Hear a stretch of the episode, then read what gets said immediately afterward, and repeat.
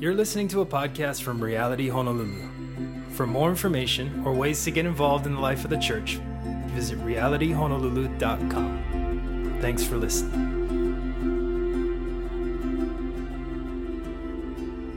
How we doing? Happy Sunday? Doing good? All right, well, aloha and welcome. Thank you guys so much. As Cecia said, my name is Riz, pastor here at Reality Honolulu, and uh, just blessed to have you join us here this morning um, as we gather as the church and gather ourselves around our King, King Jesus. And um, now is the time in our service where we get into the Word of God and we allow it to speak to us. And so if you have your Bible, love for you to turn with me to James chapter 2. Uh, if you do not have a physical Bible, we do have extra ones as you came in the door, that table right there. Feel free to grab it and um, use one, or uh, if, you, if you want to, if it's more comfortable, you can totally open your Bible app, but just don't be distracted. It's a dangerous game to open your phone in church. Um, so, but you totally can. But we'll have most of the stuff on the screen anyway. But if you've been with us, you would know for the last month or two, this fall, we are going through the book of James, the letter of James written to the church scattered abroad in Israel, Middle East, Northern Africa, out of, out, coming out of an intense season of persecution. James, the half brother of Jesus, he's the pastor of the church in Jerusalem. He's writing this letter. We call it a book, but it's a letter to these churches scattered abroad. He's writing to Christians. Um, and he's and he's doing a lot in this letter. And so what we're doing is we're taking a few months to go over these five different chapters uh, and we're doing a verse by verse study into this letter. And not only are we hopefully understanding right the context that it was written in to the people that it was written in but also that it would form and shape us that it would speak to us that we ourselves wouldn't just go oh that's that's nice for them but that we know this is the word of god and it's for us as well um, and it's for us today. And so we are finishing chapter 2 so we're going to be covering about 12 verses and we're going to kind of work our way through it today but love to have you read it with me. Um, I'm reading out of the NLT, New Living Translation today. It's on the screen for you if you have a different translation and you want to follow this one. But um, James 2, 14 through 26, NLT says this. Again, James speaking says, What good is it, dear brothers and sisters, if you have faith but don't show it by your actions? Can that kind of faith save anyone? Suppose you see a brother or sister who has no food or clothing, and you say, Goodbye, have a good day, stay warm, and eat well. But then you don't give that person any food or clothing? What good does that do? So you see, faith by itself isn't enough. Unless it produces good deeds, it is dead and useless. Now, someone may argue some people have faith and others have good deeds, but I say, how can you show me your faith if you don't have good deeds? I will show you my faith by my good deeds. You say you have faith, for you believe that there is one God. Good for you. Even the demons believe this and they tremble in terror. How foolish. Can't you see that faith without deeds is useless? Don't you remember that your ancestor Abraham was shown to be right with God by his actions when he offered his son Isaac to the altar? You see, his faith and his actions worked together. His actions made his faith complete. And so it happened just as the scriptures say Abraham believed God and, counted, and God counted him as righteous because of his faith. He was even called the friend of God. So you see, we are shown to be right with God by what we do, not by faith alone. Rahab, the prostitute, is another example.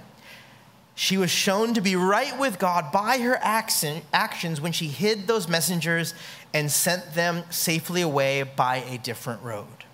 Just as the body is dead without breath, so also faith is dead without good works. This is the word of the Lord. Let's pray. God, we thank you once again for this space that you have provided that we can meet in this morning. And even the means by which We can talk through a camera and record this, and people listening. All these are, gifts, and we're thankful for the ability to read your word and, and worship you and be together. It's all a gift today, Lord, and we gather because we want to hear from you. Holy Spirit, speak to us through your word. God, encourage us, exhort us, correct us, train us. Like, do as you wish. This is not our time, this is your time. Would you speak through me? Would you encourage us by your word? And God, make us a people of genuine faith that produce genuine fruit um, in our lives. Love you, Lord. We pray this in Jesus' name. Amen. Um, for me, if you know any of my story, I've shared it previously. I didn't grow up in the church. Um, I didn't go, like my kids right now are in kids' church. I didn't do that. Uh, I came to know the Lord. I got saved in middle school. And middle school and high school were really formative for me as a Christian. Because up until middle school, I had never read a word of scripture, never heard anything out of the Bible, didn't attend church, family wasn't religious, all that stuff. And so, what was, uh, in, in, hindsight, I'm really thankful. I had this incredible opportunity um, to go on a missions trip to the Philippines when I was in middle school. Kind of wild to think about that now, like sending a middle schooler from California, like without your parents, to Philippines. But it was amazing. It was actually my first country outside of the, the US. I hadn't been to Mexico or Canada yet, and so Philippines was my first initial um, look into the world. It was amazing. Um, but in order to go on that trip, a part of the requirement, the preparation, was to read the entirety of the New Testament, a chapter a day, and journal on every chapter for nine months. It was insane to ask a middle schooler to do that. It's insane to ask an adult to do that, I think. I think a lot of us would have trouble. But when I was 13 years old, it was insane, and I would grumble and complain all the time. But to this day, the first introduction to Jesus and the Word of God, and even now, scripture that's stored inside of me was from those moments when me personally, for the first time, read scripture. And it, everything's pretty vivid of like how different the New Testament is, and here's Jesus, and then there's letters, and then there's different churches, and it's very different. Right? By the time you start out in Matthew and then you end in Revelation, this is a, lots gone on. And I remember getting to James, and I remember hearing, like, James's tone is like, it felt pretty black and white. It was, it's, it's like, dude, unless you have good works, your faith is dead. And you're like, dude, this guy is pretty serious.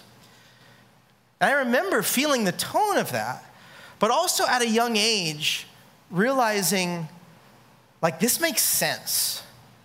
If, if I am truly a believer of Jesus, my life is to be different. And the only way that it is different is by my actions and my speech, and there's change. Like it's pretty simple. It's black and white and it seems harsh to us, but even at an early age, I remember going, ah, that makes sense. And for me, right, my journey, my Christian journey, pretty involved with like youth group in middle school and high school, this concept that we see here today in James that he's writing was talked about and challenged often in my, you would say, spiritual upbringing right? In middle and high school, my youth pastors all the time were like, hey, that's cool on Wednesday nights when you do youth group, you say something. Or on Sunday mornings, or, but what do other people see the rest of the week? Would they even know about Jesus? Would, they, would your life match your belief? Again, you know, this idea of challenging, like, hey, you claim to go to church and be a Christian, or you go on a missions trip and you believe in Jesus, but does my life reflect these truths in everyday life? Does my schoolmate, you know, back then, does my schoolmate, would he know the things I believe in? Right? In other words, was my faith genuine enough that it was changing me? Did my life bear fruit of the hope I had within? This is the essence of what James is getting at. Again, in context, he's confronting these Jewish believers that are scattered abroad that may perhaps, again, the reason why he's saying this is he's maybe heard, or maybe he can guess, that maybe these Christians are just going through the motions. Maybe they're once a week gathering as the church, but the rest of the week, they're living like anybody else. James is confronting this idea of, of, of, genuine faith produces genuine fruit in your life. And again, he's pretty, he's pretty stern, but he's, he's, he wants to, he's, he's, he's lovingly challenging Christians. That your faith is actually only genuine if there is genuine fruit. Not just because you say it, but it, if actions follow. One commentator says this about what we're studying today. He said, This was James's concern millennia ago, because it was just as likely then as today for church attenders to slide along with a bogus faith that made no real difference in the way they lived. James wants to make crystal clear what makes faith real faith. And in doing so, he sheds, eternal wisdom on the relationship of faith and action. And that's what this commentator is saying. This is what James is trying to do. It was an issue then, it's an issue now. We all know that. There's so many of us that just attend church. I go to church. But then come Monday morning, it's like, really? I wouldn't know that right? He's confronting this hypocrisy. Okay, so that's the 30,000 foot view, but let's dig in. Let's walk through the text. Again, we're going to kind of walk through these verses kind of uh, quickly, but it says this. So, verse 14, right? James begins this section kind of with this argument with these two rhetorical questions, right? He says, What good is it, my brothers, if someone says he has faith but does not have works? Can that faith save him? Eh, these are rhetorical questions. And even in the Greek, they demand negative answers. They're like, no, it's not good. And no, that faith can't save him. Right? He starts off with these, these, these obviously rhetorical questions to this audience that's reading this letter.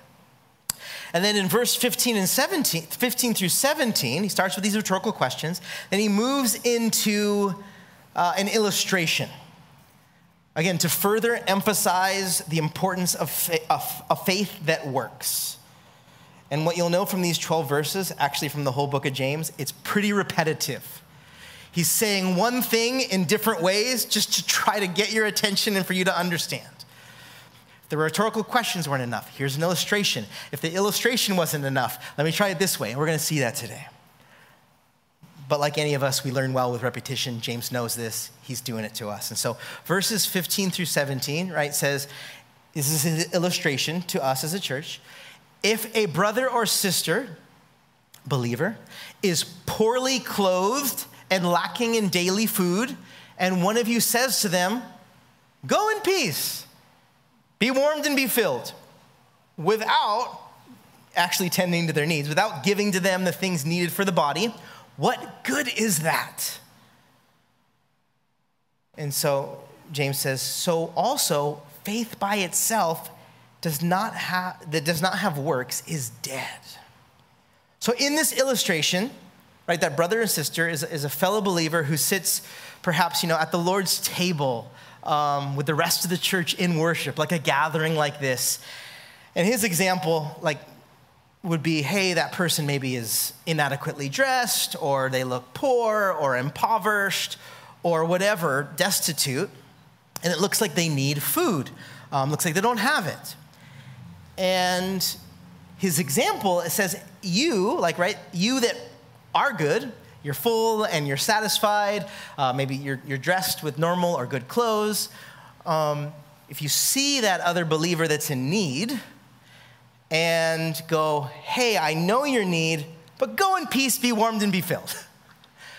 and don't do anything. Right? And you go merrily on your way. He says, if this happens, this is an example, but if something like this happens, he says something is radically wrong with your faith. Like you've missed the point. You've missed the point of loving God and loving other people if in front of you you see the needs of others and you don't do anything about it. And James says, What good is that? And the whole point is none at all. He says, By faith by itself, just you singing lyrics, just you saying you're a Christian, just you going to church, but then none of that actually comes out of your life, he says it's actually pointless. It doesn't mean anything. Again, he, he uses stronger language. The faith that you think you had, you actually don't have it. It's dead. You're like, what do you mean, James? We, I don't know, I need it. He's like, no, I'm serious. He says, your, your life has to bear the fruit of your belief, or else there's an issue with your belief. See how that, like the heat gets turned up pretty quick here.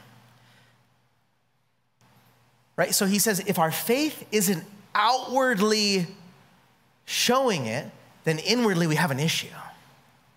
And again, what James is getting at here, and it's confronting in some way probably to all of us, if we're honest, is right the inconsistency that can happen between what we claim to be and what actually is.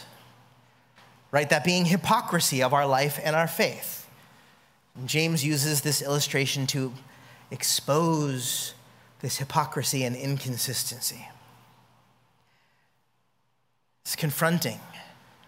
It is, it's challenging because it challenges us to think about our own lives for a second. And this is James's hope for these believers. Yes, this is hard to hear, but he's challenging the validity and the consistency of their faith. It's not just James, but uh, for one example, the Apostle John also affirms in a different context, saying this 1 John 3. He says, If anyone has the world's goods and he sees a brother in need, yet closes his heart against him, how does the love of God abide in him? Little children, let us not love in word or talk, but in deed and in truth. Again, this is another letter written by another person in another context. But again, there's a direct correlation. If you claim to know Christ, and if Christ has saved you, and he's given you his life for you, then you ought to do the same for those around you. Like, very practically. And again, to state the opposite and what James, uh, of what James is saying here and, and what our faith should consist of, is that his point is true faith requires compassion, and action. Because again, depending on your upbringing, depending on your perception, you could think, well, faith just equals saying a certain creed, a certain statement. There's certain check boxes that, that I do in life that is my faith. And what James is trying to do is he's poking a hole in that argument, and he says, actually, your faith, your belief, is actually shown by your care and compassion and action towards others. And if, again, if we were allow this to sink into us today in this room, all of us should, rightfully so, go, okay, this is why I'm at church today. Okay, Lord. We should say, how does my own actions reflect my belief in Christ? And again, that's for those of us that we are we claim to be Christians or we are Christians or you know, if again if you if you wouldn't say that about yourself, then right, that wouldn't apply to you here. But again, if we're claiming to be Christians, what does our life look like? right? If we tend to talk about our faith in Christ and the truth of his word, but then do nothing or very little, what James is saying here, you, you may be in spiritual trouble. And we really have to assess how much uh, all that we believe in has really sunk in. Or again, right again, there's like Christianese sayings and stuff, but like, are, a lot of us can be Sunday Christians, but are you a Monday Christian? Because for many people, it's like we compartmentalize our faith we go, oh, well, yeah, yeah, I believe in that, but like, let me just live my life how I want throughout the week. And James says, disconnect. That's a disconnect. That's a huge disconnect. That's what he's trying to challenge here. Okay, so moving on, verse 18. Um, it reminds us, uh, you know, as we, as we read here, as we read how James is talking about faith and works and the fruit of works. If you remember, James is the half brother of Jesus. Jesus also talked about fruit coming from a life that is transformed. And Jesus spoke in parables. Uh, these were stories or illustrations of everyday things to try to communicate a truth to his audience. Uh, there's a famous one, the parable of the sower. Many of you guys have probably read it. Um, it's in Matthew 13, Mark 4, Luke 8.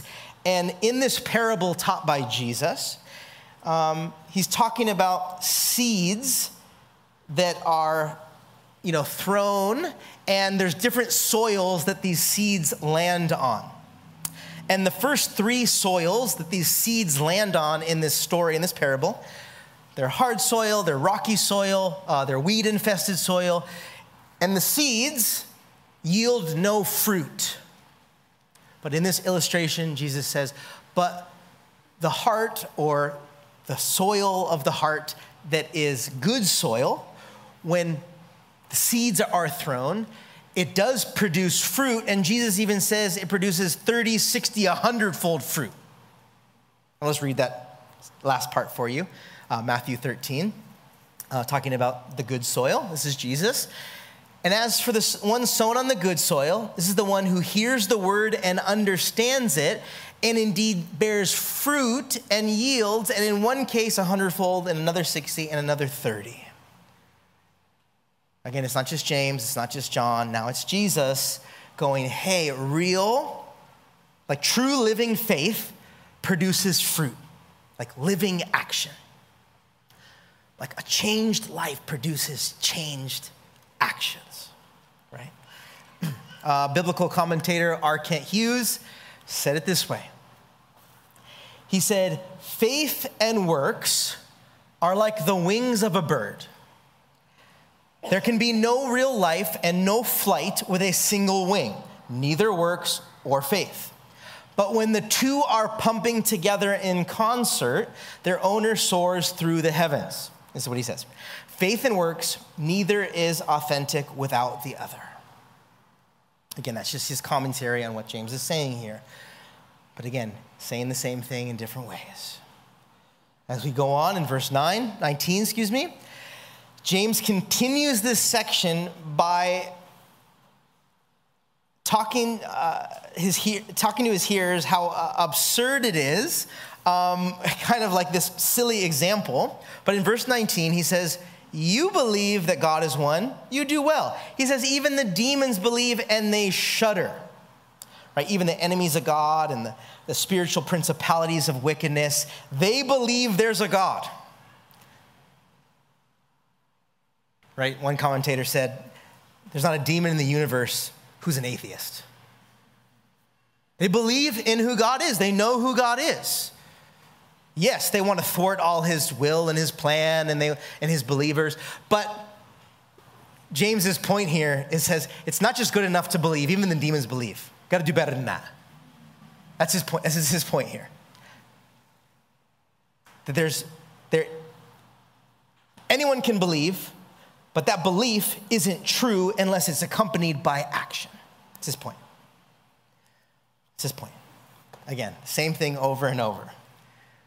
Verses 20 through 26, as we kind of move on here, is the second half of James's appeal that genuine faith produces genuine, authentic kingdom works.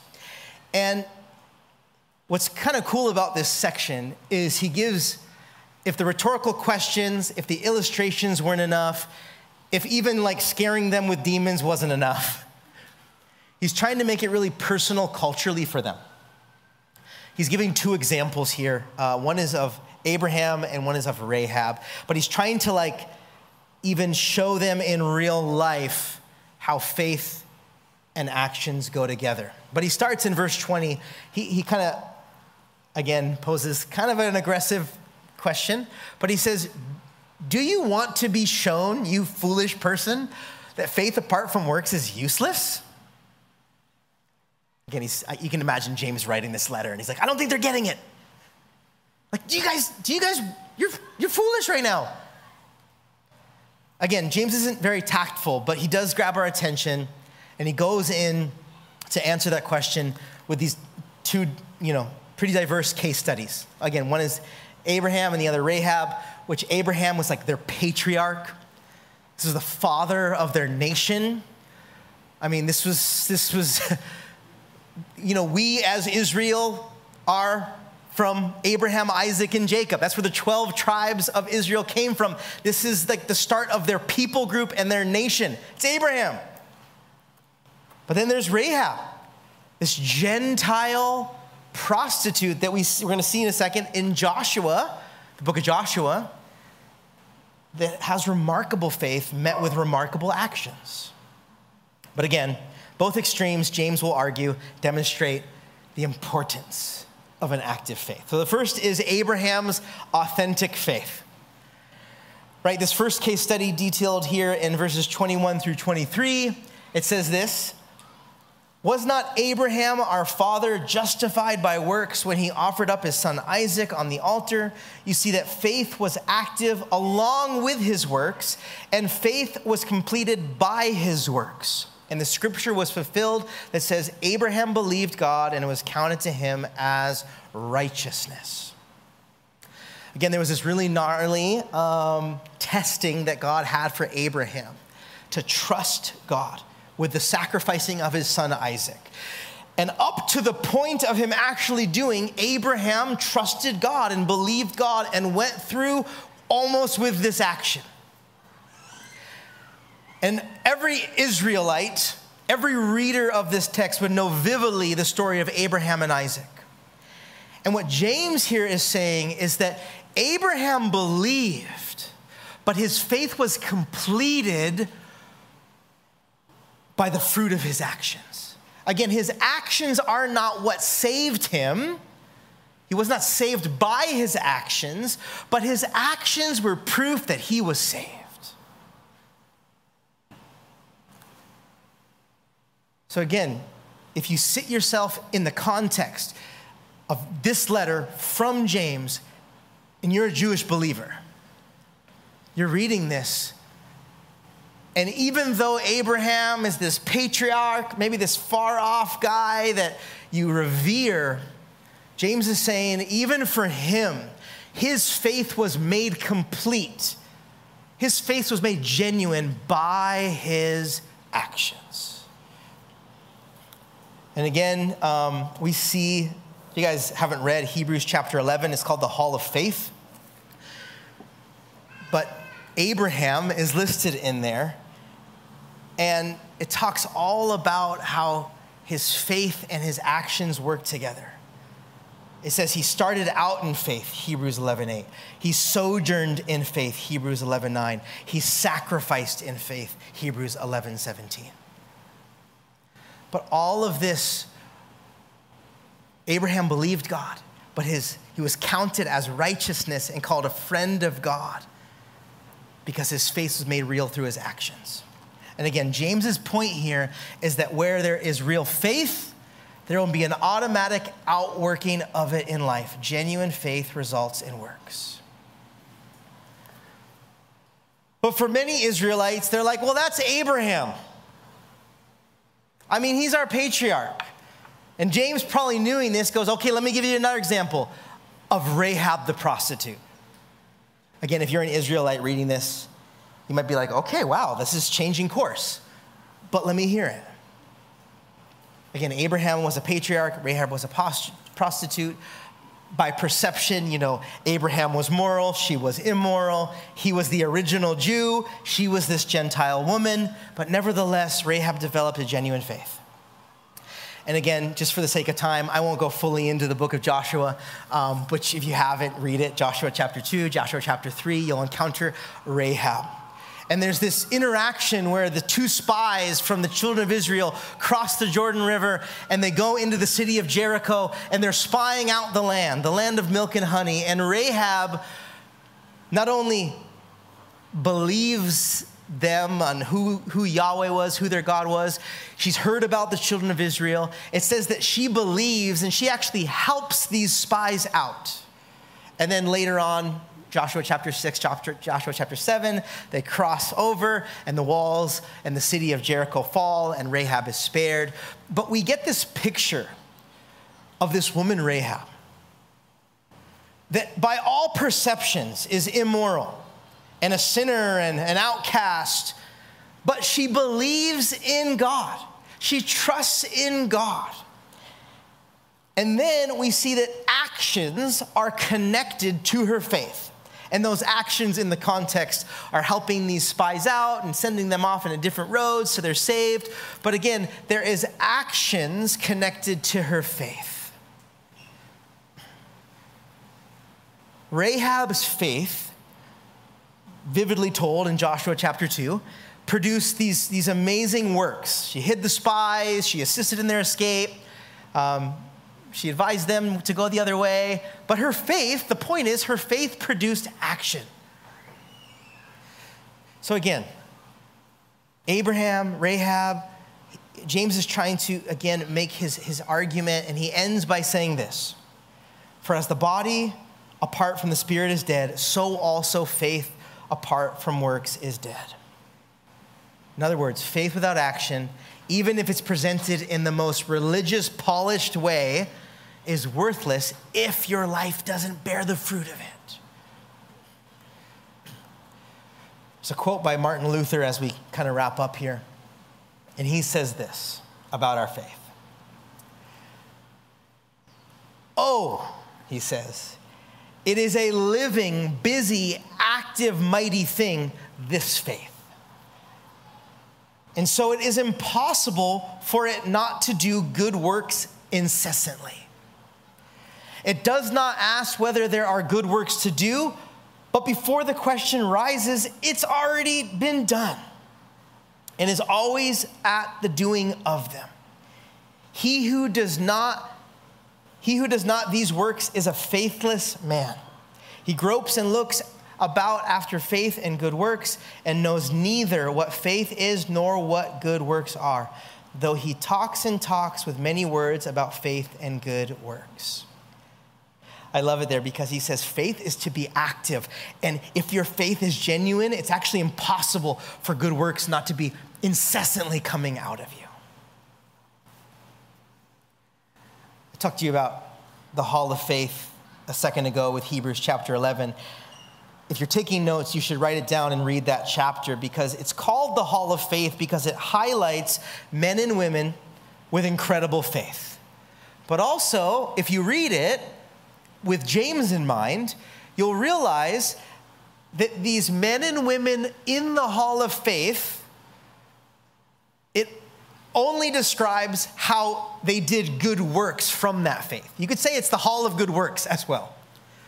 That these men and women of faith did these amazing good works that came out of their faith. For example, I'll just read a few because sometimes you maybe not, you're not, not going to do that homework reading, reading it. So I'll read it for you. A couple examples, Hall of Faith. But when you're reading this, look at how faith is connected to good works. By faith, Abel offered to God a more acceptable sacrifice. By faith, Noah, he constructed an ark for the saving of his household. By faith, Isaac invoked future blessings on Jacob. By faith, Joseph made mention. By faith, Moses chose rather to be mistreated with the people of God. Every one of these faiths, and a lot more in this chapter, is connected to how, because of their faith, good works resulted. Fruit came from their life. Okay. So, to end this section, there's a lot there. But again, you heard multiple times the theme that James is trying to get across. So, where does that leave us today? How do we in this cafeteria in downtown Honolulu, after hearing this piece of letter written by James, what does that leave us? Well, what's awesome is that we have a few songs of worship right now to respond to this. This is a perfect sermon, this is a perfect text that welcomes response. If we were to just hear what was just said from James and walk out this room and not ask ourselves, how our own life are doing, we missed it. All of James' illustrations and rhetorical questions and passive aggressiveness or whatever, we missed. I know for me, I'll just, I'll just share where, where I'm gonna go with this. I'm gonna genuinely ask myself how does my life line up all the time, especially when no one's looking? Right? It's really easy to uh, put a face on. It's really easy to pretend. It's really, we're good. You guys are good, actors and actresses. We're good. We want to have a good perception. We want to have, we want everybody to know things. But what about the times that people don't know anything? In those moments, does our life reflect Christ? What areas in our lives don't match our faith? So this is a growing, this is a great um, discipleship moment. I think every time you read the Bible is, but this is a great moment for growth to happen. But again, only growth only comes if you're acknowledging that you need it, and then you're willing to come to God and say, God, grow me. I see inconsistencies in my life. I see it with my speech. I see it with my time. I see it with my relationships. I see it in that email I sent last week. Like, just drill down. I see it how I treated that person. I see it how I thought of that person. Like, make it real. How, whatever, whatever involves your life. I know my prayer, and I hope it would be for you as we enter into this time of worship. I want a consistent life, genuine faith that produces genuine fruit, and there's not inconsistencies right? Faith with works. And so I pray and I hope that you, along with myself, not only during this time of worship, but during this week, that you would be challenged to ask the Lord, or maybe it's ask people that know you really well, that you trust, you can ask. Hey, be really honest, be, be nice, be kind, but be really honest. Do you think that I practice what I preach? I know that's really vulnerable to ask, so maybe do it in like a very, maybe think about it, pray about it. But that would be a good, a good place to be like, most of the time, yes. But if I was going to tell you one place where I think that, here it is. Maybe you know that already, but maybe that could be helpful to maybe illuminate an area. But again, James's point and my point today is that we would just continue to grow into loving and more mature disciples of Jesus. That we'd be refined and we'd grow and that we wouldn't just say we know Jesus, but our life would bear fruit of that. Amen? Amen. Let's pray. God, once again, we, we, we just say that you're good.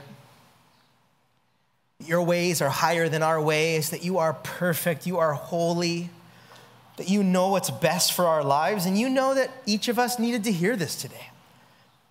God, we know from your word that nothing is of coincidence, that you are a sovereign God. And that each of us are gathered here today because you want us to be more like you. You desire to change us from the inside out. You desire that our belief would so permeate our life that the natural fruit would be good, authentic kingdom works. And so, Lord, we all come before you, myself included, saying, God, we all could just use more of you. We want more of you. We want more of your transformative nature. God, we want to surrender our speech. We want to surrender our priorities. We want to surrender our relationships to you. We want to surrender our jobs, our families, and say, God, we want to be more like you in those spheres. As we interact with those at restaurants and the store and the gas station and our neighbors, our housemates, our classmates, our spouses, our kids, we want our faith to be genuinely shown in those spheres. Help us, Lord. Make us more loving and caring and compassionate to others around us because of inward work that you've done in our lives. We give you this time of worship. We ask that not only would we worship you, but there would be real heart change that happens, that we'd be able to surrender and just receive from you right now. Pray this in Jesus' name. Amen.